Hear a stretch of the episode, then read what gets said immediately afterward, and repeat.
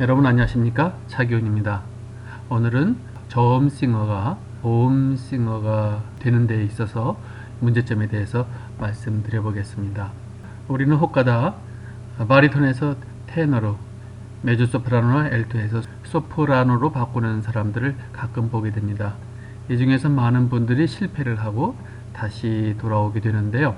그 이유는 여러 가지 있겠지만 처음부터 자신에 대한 성부 파악이 잘못되어 있었다 하는 거죠. 오해를 하는 부류가 부드러운 바리톤들입니다.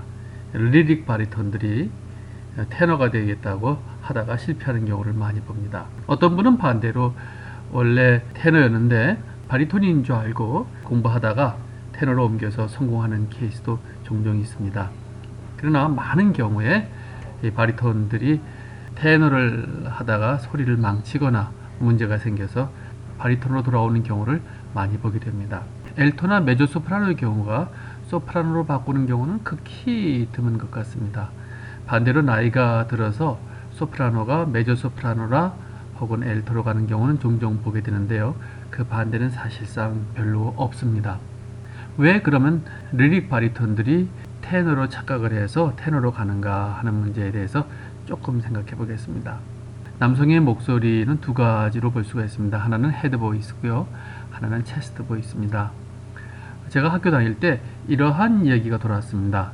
지금 생각하니까 이거는 근거 없는 루머입니다.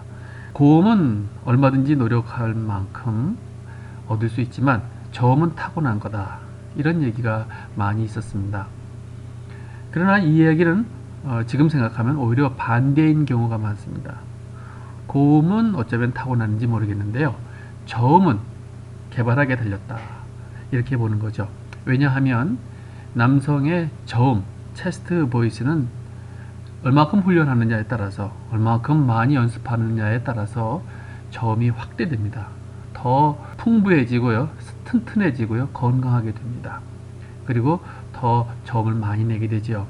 어떤 바리톤들은 체스트가 많이 발달한 테너를 보게 됩니다. 이런 분들을 볼 때 깜짝 놀라고 내가 저분보다 그래도 바리톤인데 저음이 나보다 더 좋다 하는 착각을 하게 되고요. 아 나는 테너인가 보다 하는 결론에 이르게 되죠. 그것은 바로 중간 음역부터 저음에 대한 연습이 더 필요한데 그 연습보다는 다른 데 눈을 돌려서 어, 그만 이러한 실수를 저지르게 됩니다. 리릭 바리톤들 우리가 조금 더 연습하면 더 윤기 있고 아름다운 저음과 중음을 얻을 수가 있습니다. 그러나 너무 무리할 필요는 없다고 생각합니다. 특히 젊었을 때는 그 자체로도 아름답고 부드럽고 좋습니다. 그런데 과도한 강한 저음을 요구한다면 오히려 문제가 되겠죠. 그러나 천천히 꾸준히 연습한다면 테너보다 훨씬 좋은 그런 저음을 갖게 되지요. 그럼에도 순간적으로 저음이 좋은 테너들, 중음이 좋은 테너들, 바리톤보다 더 저음이 잘 나는 것 같은 테너들 때문에 테너로 바꾸는 분들이 꽤 있다는 거죠. 이 테너들은 저음이 잘 날지는 모르지만 이것이 꼭 좋은 것은 아닙니다. 너무 과도한 그리고 더 좋은 저음을 얻기 위해서 노력하다가 잘못하면 고음에 문제가 생길 수도 있습니다. 고음은 고음대로 그리고 저음은 저음대로 잘 조절하는 테너도 많이 있지만 잘못하면 과도한 저음의 어떤 확장을 위해서 고음이 흔들린다든지 잘못되는 경우라든지 또는 목이 아프다든지 하는 경우가 생기게 되죠. 우리가 바리톤에서 테너로 가는 것 굉장히 조심해야 됩니다. 잘못하면은 쓸데없이 이 렐렁스 이 아담스 애플이라고 그러죠. 이걸 너무 높이게 된다든지 비정상적인 어떤 상태로 발성을 하게 돼서 소리를 버리는 경우가 많기 때문에 그렇습니다.